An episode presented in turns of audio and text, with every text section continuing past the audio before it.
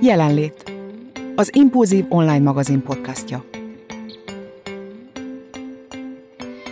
Szeretettel köszöntöm a Jelenlét Podcast hallgatóit, én Girich Panna vagyok, az Impulzív magazin főszerkesztője, velem szemben pedig Póli Emma szerkesztőtársam ül. Szia Emma! Szia Panna! A mai témánk alapját az Értő Figyelem című könyv adja. Felvetődik a kérdés, hogy mit jelent egyáltalán azt, hogy igazán figyelünk. Hányszor adtuk és kaptuk azt a mondatot fontosabb kapcsolatainkban, hogy nem figyelsz rám eléggé. Milyen változásokat hozhat az életünkbe, ha elkezdünk figyelni? Ezeket a kérdéseket fogjuk körbejárni. Na hát vágjuk is bele a témába, mert hogy először szerintem jó arról beszélgetni, vagy érdemes lenne arról beszélgetni, hogy mit jelent egyáltalán azt, hogy értő figyelem. Ugye ebben a könyvben nagyon sokszor visszajön ez a téma, hogy például az értő figyelem az nem azt jelenti, hogy csak hallgatjuk a másikat. Főleg most, ugye nagyon sokat online kommunikálunk egymással írásban, üzenetben, ahol pont az az apróság, azok az apróságok nem jönnek át, ami egy élő kommunikációban viszont igen. Mi erről a véleményed? Igen, ez, ez tényleg így van, és a könyvet olvasva tudatosult bennem is, hogy mennyire így van, hogy igazából, mikor tényleg figyelünk valamire, akkor nem csak hallgatjuk, amit mond, ahogy te is mondtad, hanem tényleg figyelünk minden apró rezgésére, a kis nonverbális jeleire, és úgy tudjuk igazán megérteni igazából a, amit mond annak a kontextusát, és ez például akár egy videóhívásban is nagyon el tud veszni szerintem, akár a, az internet kapcsolat miatt, akár csak azért, mert hogy nem ott vagyunk egymás mellett, és látjuk a másiknak a minden apró rezdülését. Amire egyébként nehéz figyelni mindemellett. Rettenetesen szerintem. Én ezt interjú közben szoktam észrevenni, de általában úgy egy órás interjú az még úgy, úgy oké, okay, uh-huh. tehát azért ott nagyon kell figyelni.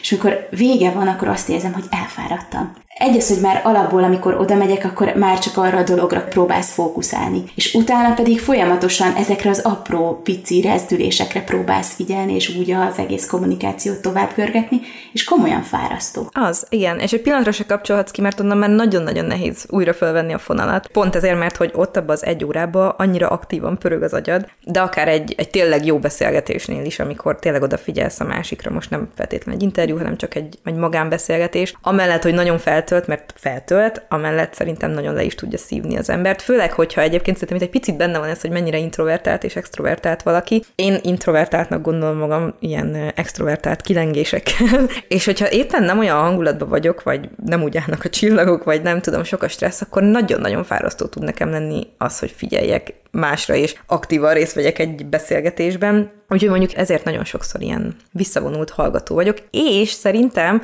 az introvertált emberek lehet picit jobban is tudnak figyelni. Mert hogy ez lehet, hogy, hogy az is sok mindentől függ, de hogy pont azért, mert hogy kicsit olyan hátrébb lépnek egy lépéssel, és jobban észreveszik lehet a dolgokat, mert hogy nem annyira impulzívak. De ez most csak, bocsánat, egy kicsit elkalandoztam. Nekem tetszik, jó irányba vitt szerintem a beszélgetésbe hogy ezért csendben maradni sem egyszerű. Sok embernek szerintem ez egy óriási feladat, például, de nem is csak az interjúkról beszélgessünk, mert hogy a, a hétköznapi uh-huh. kommunikációban is, amikor figyelsz a másikra, és tényleg minden porcikádra arra koncentrálsz, amit mond, és a mögöttes tartalmakra, az érzéseire, stb. stb. Ott csendben kell maradni, és ott te háttérbe vonulsz, és szerintem sokaknak ez nehezen megy az, hogy nem saját magadat nyomod előre, és a saját magaddal vagy elfoglalva, hanem csak a másikra fókuszálsz. Igen. Egyrészt szerintem ez megint személyiségfüggő is. Másrészt meg szerintem így manapság nagyon arra vagyunk tréningezve mindenhol, hogy állj ki a véleményeddel, vállalt föl, mondd el, fontos, amit gondolsz, számít, amit gondolsz, és hogy pont azért akár egy magánbeszélgetésben is sokszor nehéz megállni, hogy oké, okay, most beszél, de mikor szúrhatom be azt, hogy én egyébként erről mit gondolok, mert hogy nagyon fontos a véleményem, és nyilván mindenki véleménye fontos, csak nehéz megtanulni, vagy ráérezni, hogy mikor kell hallgatni, mikor kell azt mondani, hogy jó, majd én máskor elmondom a véleményem, most mondja ő, hogy melyikünknek van jobban szüksége arra, hogy most mondjuk, amit mondanunk kell, és mikor viszi tényleg értékesen előrébb a beszélgetést azt, hogyha én most közbe szúrok valamit, és, és elmondom. És akkor itt megint visszajön az, hogyha közben azon nagy az, hogy ú, én most ide nagyon ezt szeretném mondani, és bele szeretnék vágni, akkor gyakorlatilag, amit a másik mond, az el is sikkad, mert nem arra figyelsz. Igen. De van ez a típus. Tehát, hogy elkezdesz mesélni valamiről, mondjuk pont akkor rajtad van a fókusz, és még igazából még be se fejezted a mondatodat, de már tovább görgeti, és igazából nem a kommunikációt viszi előre, hanem saját magára fókuszál, és, és olyan dolgot mond hozzá, ami konkrétan lehet, hogy oda se illik, de nem baj, onnantól kezdve már csak róla szól a történet. Igen. Ez kicsit így, hogyha el kéne képzelnem, úgy látom, mint egy ilyen kötélhúzást, hogy ugye alapból akkor így mindketten húzogatnánk jobbra-balra a beszélgetés fonalát, de hogy van, vannak olyan emberek vagy személyiségtípusok, akiknek nem megy ez a figyelni a másikra, és akkor kicsit én húzom, kicsit te, hanem add ide az egészet, és én, én mondom. Meg ugye nagyon nehéz, hogyha már az értő figyelemnél tartunk, tényleg a beszélő partnere fókuszálni, főleg a jelenlegi életünkben, amikor egy az, hogy a multitasking az most ilyen olyan szó, amit szerintem mindenki használ, és mindenki boldog attól, hogy tud száz dologra egyszerre figyelni, miközben az agyunk az nem erre van bepozorozva, uh-huh. tehát hogy igazából tudunk mi sok mindent egyszerre csinálni, de nem tudunk mindenre odafigyelni közben, százszázalékosan, és akkor még meg annyi dolog kizökken bennünket abból, hogy arra figyeljünk, amire úgy valójában szeretnénk. Igen, egyébként ez nagyon-nagyon így van, és ez mondjuk a könyvben nekem tetszett, hogy mindig jó erre, hogyha emlékeztet valami, hogy oké, okay, hogy most már hozzá vagyunk szokva, vagy ott a karunkon az okosóra, és ott van a telefonunk, az okostelefonunk, és mindenről jön az értesítés, stb. De hogy ez nem egy normális állapot, ez egy friss állapot igazából. És miután olvastam a könyvet egyébként, én rendszeresen kirakom az asztalra a telefonom, de nem azért, mert azt hiszem, hogy majd hívnak, és milyen fontos ember vagyok, általában csak azért, mert nincs zsebem vagy táskám, ahova mehet. De a könyv így segített tudatosítani, hogy már az se jó, tehát hogy még csak ezért se rakjam ki, úgyhogy inkább lerakom magam mellé a székre most már, amikor így eszembe jut, hogy ne, ne is legyen ott, mert azt hiszem benne is volt, hogy már csak az, hogy ott van az asztalon, már az egy ilyen jelzés, hogy egyébként én nem figyelek rá százszázalékosan, mert lehet, hogy mindjárt jön egy értesítés, ami nagyon fontos, és igen, ez nagyon-nagyon megnehezíti azt, hogy odafigyeljünk a másikra, mert hogy állandóan ott van ez a, na mikor rezzem meg akár az órám, akár a telefonom, és amúgy meg de az esetek 99,9%-ában nem olyan miatt rezzem meg az a telefon, ami miatt meg kéne szakítani egy beszélgetést, de hogy ezt, ezt tanulnunk kell. Abszolút, mert mondjuk gondolj bele, hogyha elmegyünk mondjuk étterembe, vagy cukrászdába, vagy egyszerűen csak egy baráti társaság leül, egyből az első mozzanat az, és én is most már így elkezdtem tudatosan figyelni, hogy nem, annak a táskában a helye, és erre egyébként nekem a görög ibolya hívta fel a figyelmemet, az egyik előadásán mondta el, hogy az, az, annak tényleg egy olyan, olyan sugalata van, hogy jobban érdekel az, ami egyébként a világ másik pontján most történik, vagy az, ami az online térben Igen. zajlik, és hogy ennek van egy ilyen, ilyen hatása, és úgyhogy most már elkezdtem én is erre figyelni, hogy, ne, nem kell annak az nem. lennie. Nekem egyébként vannak így, ha visszagondolok, ilyen megbánásaim ezzel kapcsolatban, hogy volt olyan, amikor mondjuk ahelyett, hogy egy beszélgetésre figyeltem volna, elővettem a telefont, mert láttam, hogy jött valami üzenet, vagy bármi, és ráért volna, és nem volt fontos, és igen, ezt gyakorolni kell. Könnyű hozzászokni, rá, rákapni ezekre a kütyükre. Én meg azon gondolkoztam, amikor erről volt szó a, a könyvben, hogy még egy interjúnál tuti fix, hogy nem veszem el uh-huh. a mhm. telefont, mert mert ott ül velem egy ember, aki, aki kijönti nekem a lelkét, esélytelen, hogy, hogy én majd a telefonommal fogok foglalkozni. Ugyanakkor mondjuk a szeretteinkkel, hogyha nem tudom, otthon vagyunk és beszélgetünk, akkor valahogy úgy könnyebben előveszi az ember, és pont arra az emberre nem figyelünk, akit szeretünk. És itt jött az a gondolat a könyvben, ami nekem nagyon tetszett, hogy kevésbé figyelünk a szeretteinkre, mint egy van idegenre, mert hogy azt gondoljuk, hogy a szeretteinket úgy is ismerjük, hát be tudjuk fejezni a mondatait, az összes gondolatát tudjuk, közben meg nem. Igen, ez egy nagyon-nagyon szomorú hát nem is tudom, ellentmondás talán. Igen, egyébként az a, az a rész az nagyon-nagyon nagyon érdekes volt, és tényleg így csináljuk. Szerintem ez a, egyébként valamelyik másik adásban már beszéltünk, lehet, hogy a tesósban, vagy nem is tudom erről, hogy őket ilyen fixnek veszük, ilyen biztos pontnak, és hogy ó, úgyse sértődik meg, hogyha most nem figyelek annyira, és így mi is a, azoktól az emberektől várnánk legjobban a figyelmet, akik közel állnak hozzánk, akiket szeretünk, akikkel törődünk, és hogy pont ők azok, igen, akikkel meg úgy vagyunk, hogy jó, nem. Úgyhogy ez is egy ilyen tök jó kis pofon volt, hogy erre figyelj oda. Alapból a gondolataink is el tudnak kalandozni, és kimaradsz igazából. Nem tudom, a saját agyamat ismerem csak olyan bensőségesen, mint amennyire, másokét nem, de hogy nekem van, amikor egyszerűen képtelen vagyok kikapcsolni a gondolataimat, egyébként ezért nem tudok jól jogázni sem, meg meditálni, és hogy ez beszélgetéseknél is sokszor igen, nagyon. És szerintem mondjuk, mikor az embernek ilyen stresszesebb időszaka van az életében, és nagyon sok minden történik, akkor meg még nehezebb, mert nem tudsz kikapcsolni és odafigyelni, és arra, hogy beszélgetés, hanem közben is azon gondolkozol, hogy elküldtem azt az e-mailt, válaszoltam erre az üzenetre, kész vagyok már azzal. És nem tudom, hogy lehet kikapcsolni, hogy akkor beszélgetés közben azt mond, hogy jó, most csak ő, aki velem szembe ül, ő számít, mert hogy az agyunk az ilyen. Talán volt is a könyv, sokkal gyorsabban gondolkozunk, mint beszélünk. Meg az is benne van a könyvben, ugye, hogy a mély beszélgetésekre idő kell. Na most ugye mi meg azt várjuk, hogy gyorsan jön az információ, térjünk a lényegre. erre vagyunk így trenírozva. Podcastet hallgatunk közben, mosogatunk közben, telefoncsörög, tehát sokszor magamon is észreveszem, hogy öt dolgot csinálok egyszer, és érzem, hogy zsong a fejem, és ebbe is kell egy kis tudatosság, nem? Hogy na jó, egy dologra fókuszáljunk, és ugyanígy van a beszélgetésnél is, hogy nem kell 500 dolgot egyszerre csinálni, hanem csak egy emberre kell figyelni. Igen. De hogy ez nagyon nehéz, hogy tényleg arra, amit mondtál is előbb a multitasking, hogy gyakorlatilag most már aki nem multitaskingol, az, az, az menjen a fenébe. Tehát, hogy ezt kell csinálni, és sokszor úgy érzem, hogy annyi mindenre kell figyelnünk, hogy mindent kell csinálnunk, hogy nem is lehet máshogy, de hogy igen, amit te is elmondtál, hogy az agyunk meg nem erre van beállítva, és szerintem ez nagyon le tud szívni minket. Ez is fárasztó, ahogy az értő figyelem is. Az jutott még eszembe, hogy én, tehát amikor elkezdek valakivel beszélgetni, akkor így megpróbálom átállítani az agyamat, és tényleg csak arra az emberre fókuszálni, és uh, interjúnál például ezt szoktam, hogy megpróbálom az ő helyzetébe beleképzelni magam, uh-huh. az ő életszituációiba, és így próbálok kérdezni. Nekem ez nagyon bejött.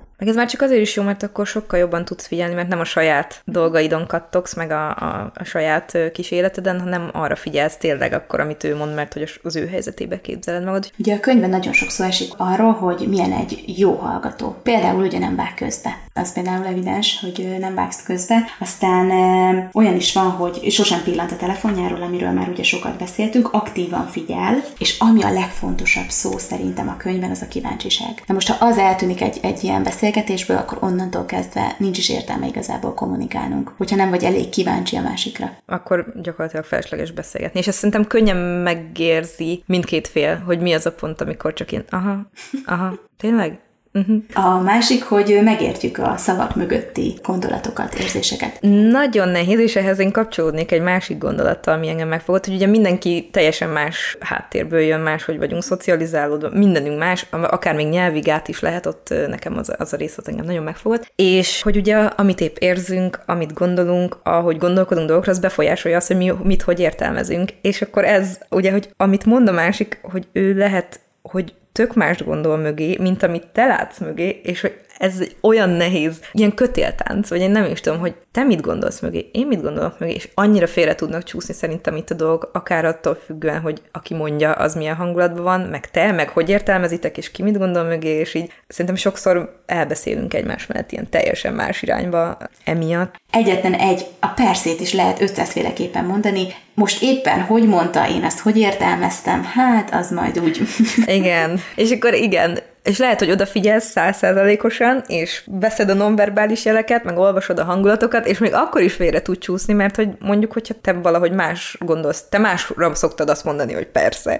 Szóval, uff, egyébként így a, nagyon-nagyon rávilágított nálam a könyv, hogy mint ilyen kis, mintha mindenkinek is saját bolygója lenne, és arról beszélünk, és ahhoz nagyon nagy szerencse kell, hogy ez így összejöjjön, és ugyanarról beszéljünk, és ugyanarra gondoljunk közben. Meg ehhez az is kell, hogy egymásra hangolódjunk. Igen. Ezt nagyon-nagyon megfigyeltem ahhoz valahogy egy hullámhosszra kell kerülni, hogy valahogy úgy ö, tényleg értsd, amit valójában szeretne mondani. És ez sem olyan egyszerű. Nem, sőt, még ugyanazokkal az emberekkel sem mindig egyszerű, tehát hogy nem garantált, hogy mondjuk, hogy mondjuk mi mindig jót fogunk tudni beszélgetni, lehet, hogy van, amikor mondjuk, nem tudom, ki vagyunk zökkenve, és nem tudunk egymásra hangolódni, de tényleg kell hozzá, hogy egy ilyen igazán jó, egy olyan, ami, amikor észre se veszed, hogy már két órája beszélgettek, és mindenki ugyanúgy benne részt tud venni, és figyel a másikra, és élményeket hoz a beszélgetés, ahhoz tényleg össze kell nagyon kapcsolódni. Ami nekem nagyon tetszett még a könyvbe, az arról szólt, hogy mi van akkor, amikor valaki kijönti nekünk a búját, baját, és milyenkor az evidens, amit az ember általában szokott csinálni, az, hogy egyből megpróbálja megoldani a másik problémáját. Igen. Nem csak kérdezünk, hanem igazából a kérdésben már a megoldást is próbáljuk sugalni. Szóval ez is tök érdekes, hogy ugye a könyvben azt ajánlják, hogy csak hallgassunk. Igen. Hogy hallgassuk meg az embert, és ne próbáljunk meg, mert hogy nem az ő életét éljük, hanem a sajátunkét jó esetben. Mert hogy általában tanácsokkal szoktuk ellátni a másikat. Igen, és most, ahogy ezt mondtad, így az jutott eszembe ezzel kapcsolatban, hogy de lehet, hogy azért egyébként részben, mert mikor valaki hozzánk fordul a problémájával, akkor lehet, hogy nem az az első gondolatunk, hogy ő most csak elmesélni szeretné, hanem hogy megoldást vár tőlem. Lehet, hogy ez is az az ilyen feszített tempójú modern életünk, hogy azt hiszük, hogy mindent meg kell oldanunk, pedig hogy csak uh, hallgatni kell jó esetben, és ez nagyon tetszett, hogy ő mondta is, hogy olyan kérdést kell föltenni, ami nem ilyen értékítélet, meg tanács, hanem amivel ő saját magát tól rá tud döbbenni arra, hogy mondjuk mi a megoldás az adott helyzetben, ami, amivel kapcsolatban elmeséli a problémát, és egyébként nekem van egy ilyen, egy, egy ilyen barátnőm, aki annyira jól tud kérdezni, pedig évente egyszer, ha beszélünk, mert hogy vele nagyon ritkán találkozunk, és ő ilyen nagyon jól tud kérdezni, és beszélgetés közben rádöbbensz, hogy ó, oh, ó, oh, lehet, hogy ez a baj, hogy így kell csinálnom. Mert egyébként meg vannak itt tanácsot szeretnek konkrétan, Igen. nem csak azt, hogy elmondani, hanem hogy akkor segíts megoldani. Na most az Emma összegyűjtött nekünk ö, kilenc gondolatot, ami megfogta a könyvben, és gondoltam, hogy ezen menjünk végig, mert hogy érdekes dolgokat vettél ki a könyvből, ami ugyancsak az értő figyelemhez kapcsolódik. Az első az volt, hogy mindenki érdekes, ha megfelelő kérdéseket teszünk fel.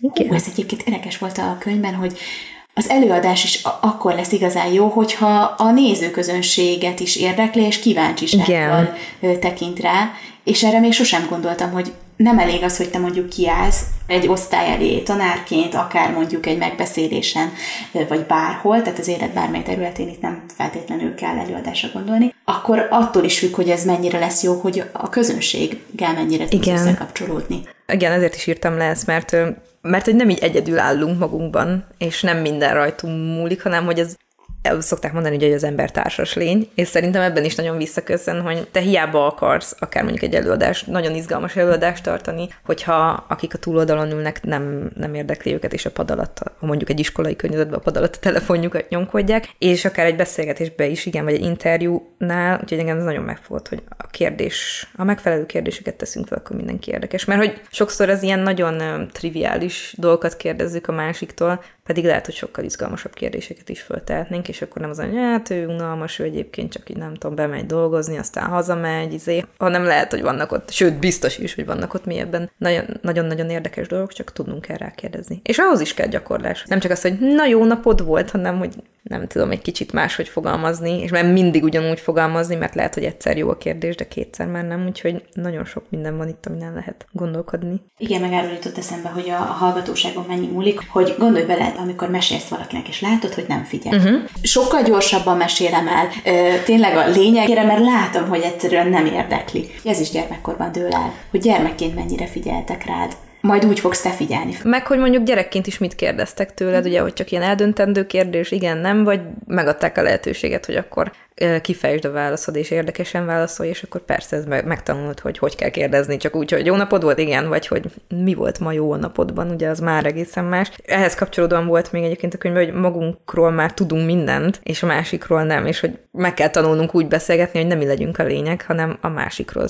szeretnénk megtudni valamit, vagy minél jobban megismerni. A második pont az volt, hogy vicces lett lenni, csak egymásra figyelve lehet. Na igen, ez nekem nagyon-nagyon tetszett. Egyébként ez egy kicsit kapcsolódik az előzőt is, amit mondtál, ugye hogyha a közönség vevő egy előadásnál, és ez a, a példának volt hozva egyébként ugye a stand is, hogy ott is csak akkor tud jó lenni egy stand-up, hogyha a közönség benne van a poénban, és nekem ez azért tetszett, mert nekem az én életemben fontos a humor, és hogy a legjobb viccek azok általában ugye ilyen szituációból jönnek, vagy egy beszélgetés, vagy valamit mondasz, és akkor arra rákontrázok, de csak úgy lehet rákontrázni valamire tényleg viccesen, ugye, ha figyel az ember. Úgyhogy hogy, hogy szerintem ez is egy ilyen tök jó mutatója annak, hogy mennyire figyelsz. Hogy nekem már sok ö, elpazarolt poénom volt, amit így mondtam, és így tücsök ciripelés, pedig amúgy esküszöm jó poén volt, csak senki nem figyelt rám kellőképpen, legalábbis ezzel nyugtatom magam. Ez, ez, a, ez a vicces rész, ez nekem nagyon-nagyon-nagyon tetszett, és amúgy meg a visszagondolsz, kivel vannak a legjobb belső poénjait, hát azokkal, akik figyelnek rád, mert hogy, mert hogy figyelnek rád, és emlékeztek rá, és ott voltatok mindketten abban a helyzetben, abban a viccben. A harmadik,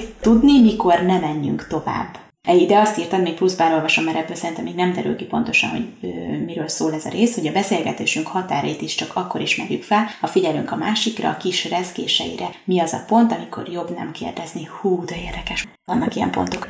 De nagyon nehéz meghatározni ezt a határt. Igen. Hogy meddig mehetsz el, és mi az, amikor már túlléped azt a határt, és már olyan dologra kérdezel rá, amiről már nem fog szívesen mesélni. Pontosan. Meg mi az, amikor jobb nem is kérdezni, csak hagyni, akár hallgatni, és, és itt egyébként bejön még egy dolog, amit meg viszont még te írtál fel, a csend. Tehát, hogy néha az kell, hogy mondjuk elmondta, amit mondott, és nem belekérdezni, és vissza még erőltetni, és, és hogy nem tudom, hogy érzel emiatt, vagy akármi, hanem akkor egy kicsit csöndbe lenni. És hogy ezt is nagyon nehéz felismerni, és oda kell figyelni a másikra, és látni azt, hogy most nem tudom, most idegesen elpillant oldalra, vagy valamit csinál, és hogy most ne, ne feszíts tovább, és nem most van itt annak az ideje, hogy erről beszélgessünk, vagy hogy ezt a beszélgetést folytassuk. Csak hogy valahogy mi a csendtől félünk. Nagyon, aha. Ö, mert hogy amikor csend van, az, az óráknak tűnik, közben csak pillanatok. Egyébként most egyre jobban elkezdtem használni a csendet interjú közben is. Nem kell egyből tovább körgetni a beszélgetést, hanem, hanem merem hagyni, hogy, hogy pár pillanat csend legyen, hogy, hogy az érzések előjöjjenek, és volt már olyan, hogy például könycseppek is így előjöttek, hogy tényleg csak csend volt, csak pár pillanatig, Igen. és abban még több jelentés volt szerintem. Úgyhogy ezt is gyakorolni kell, hogy Igen. vannak pillanatok, amikor hagyni kell, hogy egy kicsit úgy csend legyen. Csak ez nem vagyunk hozzászokva, hogy igazából folyamatosan nyüzsök körülöttünk a világ, pedig tényleg iszonyat jó dolgokat tud szülni, és iszonyat értékes dolgokat tud szülni egy akár egy pár percnyi hallgatás is. Meg ugye szokták mondani, hogy az a, az a mércéje mondjuk egy barátságnak is, hogy tudtok egymás mellett csöndbe lenni, és így én, én szeretek csöndbe lenni egyébként. Néha kell is szerintem, hogy visszatöltődj, akár egy beszélgetés közben is. A negyedik csak akkor lehetünk jó hallgatóság, ha ismerjük magunkat. Hát már beszéltünk részben erről, ugye, hogyha magunkat ismerjük, nem magunkat akarjuk bemutatni, hanem másra vagyunk kíváncsiak. Egyrészt ezzel kapcsolatban, másrészt meg, hogy tudjuk, hogy most mondjuk valamire miért úgy reagálunk, ahogy fontos az önismeret szerintem ahhoz, hogy, hogy jól tudjunk figyelni. Vagy hogy mondjuk tudom azt mondani, hogy figyú, erről nem most beszéljünk, mert most nem tudok úgy odafigyelni rád, mint ahogy te azt szeretnéd, hogy én jelen legyek ebbe a beszélgetésbe, úgyhogy egy jó figyeléshez szerintem rendkívüli önismeret is kell. Hát mindennek az alapja az önismeret. A következő támogató reakció és társalgási narcizmus. Ehhez az Emma négy felkiáltó jelet tett. Nekem ez, ez volt ez a könyvben az egyik ilyen, ilyen nagy aha rész, tudod, amikor így rádöbbensz, hogy így rájöttem, hogy nyilván én is van, amikor ezt csinálom. Ez a, a támogató reakció, ez a könyvben ki van fejtve, hogy ez arról szól, hogy mikor valaki ö, mond neked valamit, akkor nem leütöd a labdát, hogy ö, jó, van, majd megoldódik, vagy ö, nekem is volt ilyen problémám, és így csináltam, hanem hogy, hanem, hogy valahogy visszakérdezel, amivel segítesz neki tovább vinni a, a gondolatát, és rávezetni magától valamire, nem az, hogy te tereled, és, és rá kellett jönnöm, hogy van sok olyan ember nekem is az életemben, aki erre nem képes. De hát ez be kell vallani, nyilván gyakorlat kérdése. Meg ez a társadalmi narcizmus is ehhez kapcsolódóan, hogy, hogy, hogy egyszerűen nem bírja ki, hogy ne róla szóljon, szóljon a beszélgetés, hogy ne olyan reakciót adjon, ami, ami valahogy nem tereli vissza rá a, hát most nem azt mondom, hogy a rivalda fényt, de hogy igen, hogy nyilván én is tudom, hogy van, amikor nem lehet velem jót beszélgetni, mert annyira a saját problémáimon pörgök, hogy most rólam kell, hogy szóljon, de hogy van olyan, aki, aki meg így rendszeresen. És hogy mondjuk vele már úgy ül le az ember beszélgetni, hogy tudja, hogy akkor most itt róla fogunk beszélgetni. Igen. Azt nem tudom, hogy ezek az emberek tudják, hogy igazából minden kommunikáció csak róluk szól. Mert hogy van ez a típus, aki nem csak néha beszél iszonyat sokat magáról, hanem akivel igazából csak róla tudsz beszélni. Igen. Szerintem lehet fel se tűnik. Igen, igen. Vannak egyébként emberek, akik így szokták, és jó, most már túl sokat beszéltem magamról, hogy eleget beszéltem magamról, de szerintem pont nem ők azok, akik. Tehát ők mm. tudják, nekik feltűnik, mm. de lehet, hogy nem is ők azok, akik mindig csak magukról beszélnek. Szerintem van olyan, akinek ez nem, nem tűnik fel. Ugye az, hogy érten tudjunk figyelni, ahhoz nagyon fontos az, hogy a hallásunk jó legyen. Na ez ilyen triviálisnak tűnik, de azért mégsem. És ezt én azért írtam föl, mert nekem kiskoromban Hát nekem komoly gondok voltak a hallásommal, tehát nekem volt egy időszak, amikor gyakorlatilag, ha valaki beszélt hozzám, abból semmit nem hallottam, csak egy ilyen, mint mikor víz alatt vagy, és ilyen züm, züm, züm, és nagyon-nagyon rossz volt, és ezt a könyvbe is kiemeli, hogy ez nagyon el tud szigetelni, mert már nincs kedved visszakérdezni, meg kínosan érzed magad, hogy nem hallod, és az nagyon-nagyon rossz időszak volt. Konkrétan emlékszem, hogy egyébként akkoriban néptáncoltam, és azért nem mentem el egy táncos táborba, mert annyira nem hallottam, hogy én nem akartam ott emiatt szenvedni, hogy én nem hallom, hogy mit mondanak, és akkor megmutatték a filmet, kaptam egy ilyen kis csövet, és akkor helyre jött a hallásom. Többnyire egyébként vannak hangszínek, amiket most se hallok, jó? Tehát, hogy nagyon érdekes, hogy azt hallom, ahogy ha be van dugva egy elektronikus eszköz zúg, de sokszor nem hallom, hogyha zajba beszélnek hozzám emberek, de lehet, hogy ilyen szelektív a hallásom. És hogy egyébként ez nagyon tud feszélyezni. Tehát, hogy mikor már kétszer visszakérdezi, de tényleg nem hallod, és nem azért, mert nem figyelsz, hanem azért, mert egy fizikai gátja van annak ugye a szervezetedben, hogy ez hallod, nagyon-nagyon frusztráló tud lenni, és hogy ott le volt írva, hogy a hétköznapi kis cselekvéseink is hogy károsítja. Tehát az, hogy elmész moziba, az maradandó halláskárosodást okoz, és ilyen, ilyen és nem tudom, hogy nekem ez, hogy ez csak velem van-e így, és pont mondjuk amiatt, a műtét miatt, hogy én például a hangos zenét sem bírom. Tehát van egy szint, ami fölött már túl hangos, és például annyira rossz, mikor ott vagy egy, egy buliba mondjuk, és üvölt a zenét, és nem tudsz beszélgetni a másikkal, mert csak azt látod, hogy jár a szája, de nem hallod, hogy mit mond, mert a zenét hallod. És ö, talán ott volt például az is, hogy mondjuk egy étterembe, egy ilyen sürgőforgó, zajos étterembe is, hogy akkora decibelű a háttérzaj, hogy az már ö, rontja a figyelmet, hogy nem tudsz odafigyelni. És nem tudom, most így visszagondoltam ennek kapcsán, hogy tényleg, ha megpróbálok egy ilyen nagyon zajos, nagyon nyüzsgő helyen beszélgetni, akkor kétszer olyan fárasztó oda figyelni, mert tényleg így a szememet is mereztem, hogy lássam a száját, de közben az agyammal próbálom kizárni, hogy most itt csörög, zörög mindenki mellettem, és nagyon-nagyon nehéz, és akkor, ha még bejön az is, hogy mondjuk alapjáraton nem hallasz jól, az borzasztó.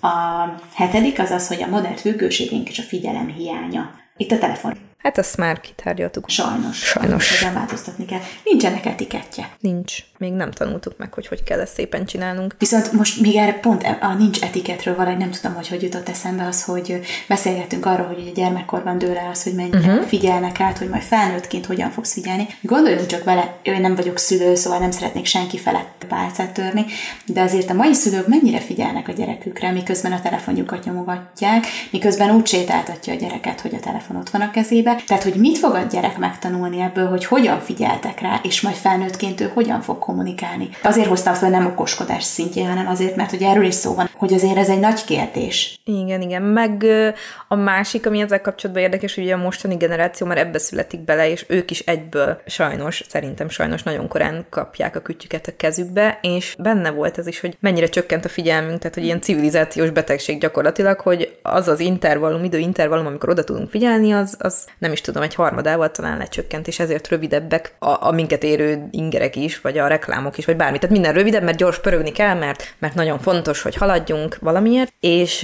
és hogy, hogy azok a gyerekek, akik most nőnek föl, ők már még feszítettebb helyzetbe lesznek, mint mi. És talán benne volt az is a könyv, hogy ez már most szül problémákat, tehát hogy nagyon sok a szorongó ember, a, a fiatalabb generáció között, a, a figyelési problémák, és még, még, még nem, még csak az elején vagyunk így ennek az egész technológiai robbanásnak, tehát hogy most nő még föl egy generáció ebben. És a nyolcadik az, hogy a multitasking csak illúzió. Mert hogy te amellett érveltél, hogy milyen jó a multitasking, aztán a könyv kapcsán rájöttél, hogy mégsem?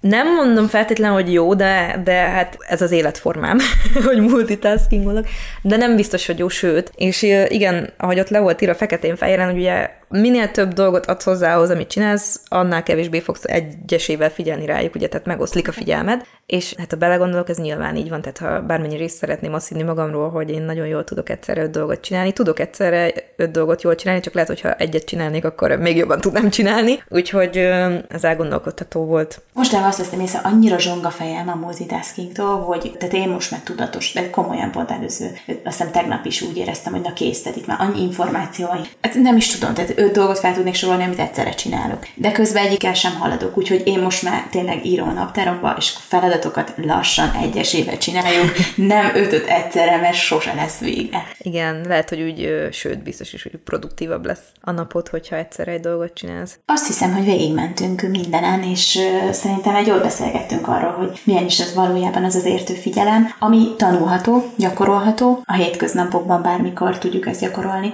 és hát kívánom mindenkinek, hogy tanuljon meg értően figyelni. Sziasztok! Sziasztok! Köszönjük, hogy jelen voltál! Keresd az Impulzív online magazin podcastját az ismert csatornákon, a Spotify-on, a Soundcloud-on és az Apple podcastok között, valamint az impulzívmagazin.hu weboldalon. Tarts velünk legközelebb!